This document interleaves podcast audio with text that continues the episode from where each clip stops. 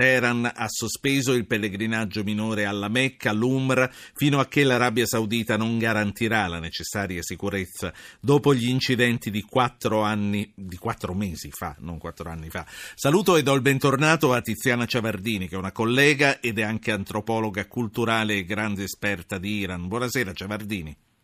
Buonasera a tutti, salve. La motivazione della sospensione del pellegrinaggio alla Mecca sembra, a me almeno, avere l'aria di un pretesto, perché la decisione viene presa molto tempo dopo gli incidenti di settembre, ma all'indomani dell'esecuzione del leader religioso sciita Nimr al-Nimr e della rottura dei rapporti diplomatici da parte di Riyadh. Lei come la vede? Sì, sicuramente mh, è stata forse la, la, decapitazione del leader sciita, è stata sicuramente la goccia che ha fatto traboccare il vaso.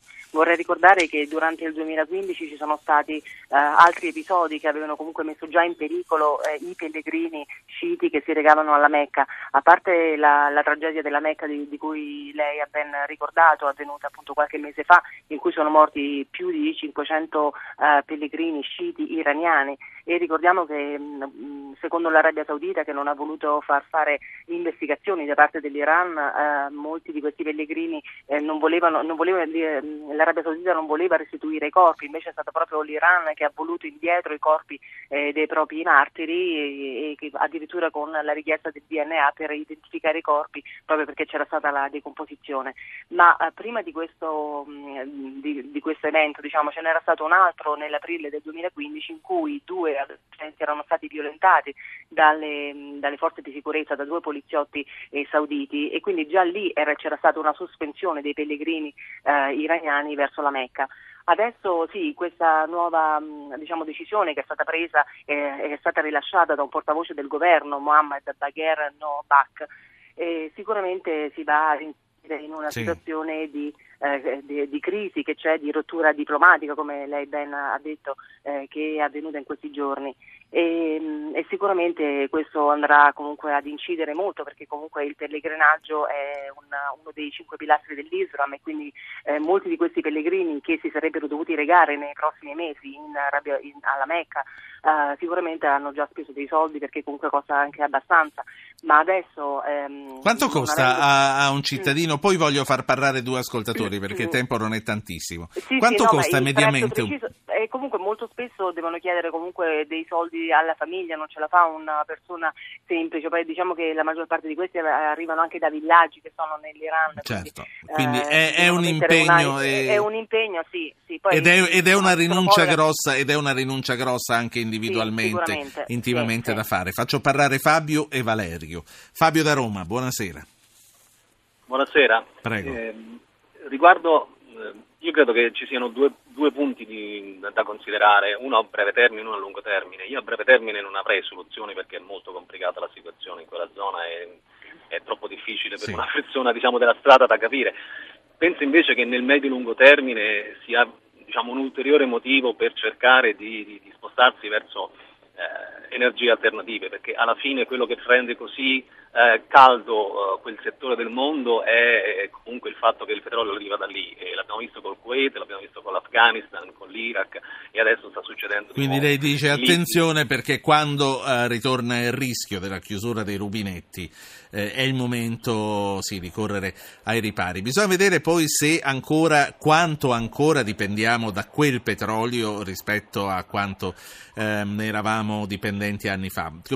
Passiamo questo, questo quesito, questa questa riflessione a Tiziana Ciavardini, però prima faccio parlare Valerio da Pisa. Buonasera Valerio. Sì, buonasera. Io volevo semplicemente dire questo, che uh, ho l'impressione che anche questa, come tutte le guerre, sia soltanto una guerra mascherata, solo in superficie mascherata da guerra eh, religiosa o da scontro di civiltà. In realtà, come in tutte le guerre, anche qui ci sono gli interessi economici e, e, e penso che l'Europa in tutto questo sia un vaso di coccio fra eh, l'America e la Russia e non capisco, e questo secondo me è chiaro perché la posizione dell'America sull'Iran è eh, cambiata improvvisamente, cioè da nemico ad amico e questo è un dato di fatto di politica estera che ci dovrebbe far capire un, sì. diciamo, la situazione. Quanto contano le opportunità eh, più delle religioni. Grazie anche a lei Valerio Ciavardini.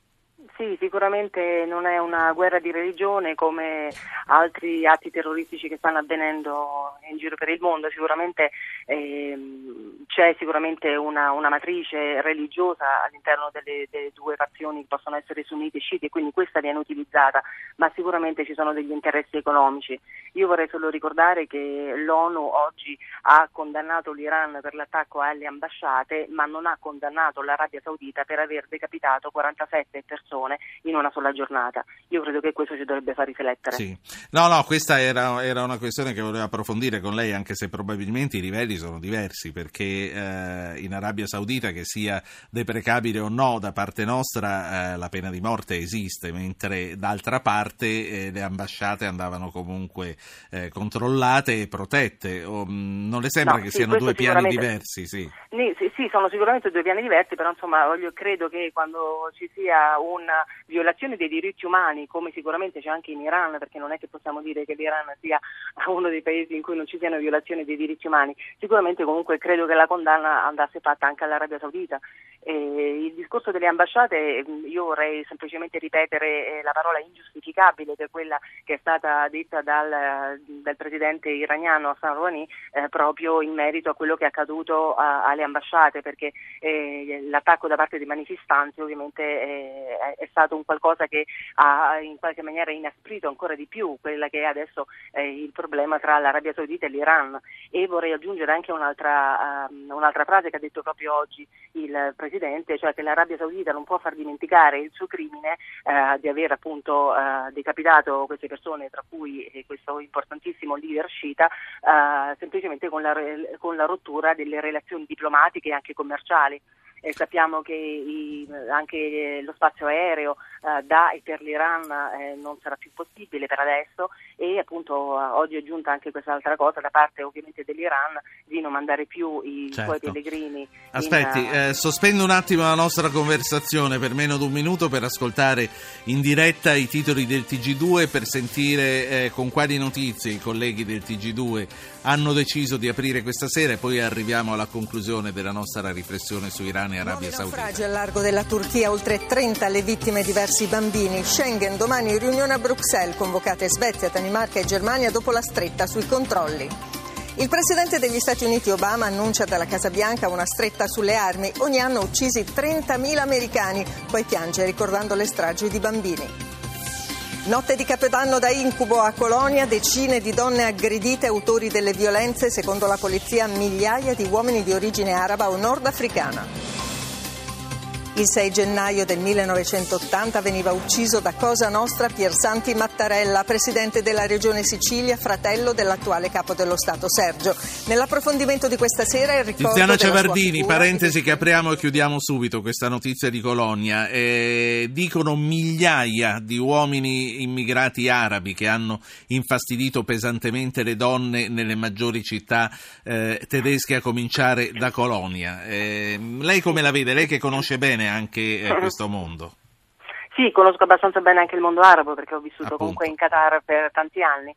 Io personalmente ritorno sempre sulla stessa questione, a me non è mai accaduto nulla eh, ed ero anche molto giovane, come non è accaduto nulla in tutti questi anni che sono stati in Iran e ovviamente saranno dei casi isolati, io ovviamente non, non posso esprimere quello che è accaduto, sicuramente sarà vero, ci mancherebbe, e, ehm, è possibile che questi migranti Uh, guardi, su questo veramente non so cosa dirle perché certo. a, a, me personalmente non è mai accaduto e non mi sento di accusare né eh, arabi o altri. Che ci sia poi comunque da parte di, sia degli arabi o una maggiore attenzione sì. verso uh, donne europee occidentali, quello magari sì, ma... Mm, Tornando allora per concludere nostra, al nostro punto di partenza, per quanto riguarda gli Stati Uniti, per quanto riguarda l'atteggiamento verso l'Iran e Arabia Saudita, un nostro ascoltatore ha detto insomma sì. la politica... Sì ti porta a delle opportunità che eh, ti portano a una grande variabilità. L'Europa che cosa deve fare a questo punto?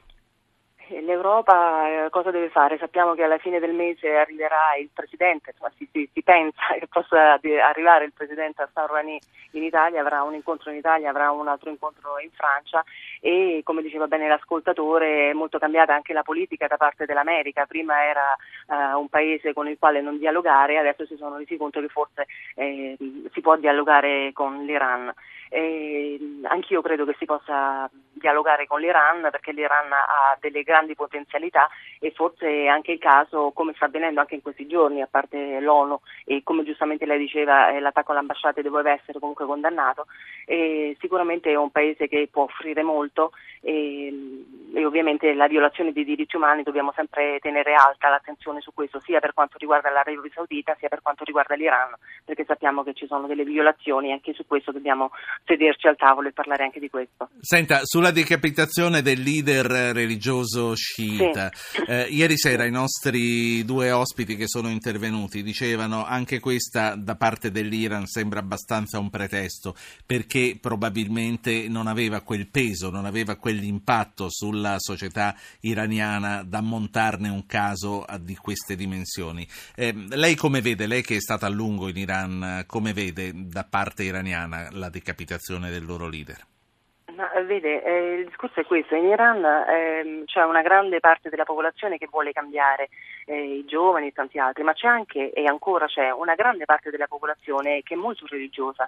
E, e questo l'abbiamo visto proprio in questi giorni, quindi sono insorti praticamente tutti questi sciiti perché eh, sono fratelli, lei sa che nell'Islam ognuno si chiama fratello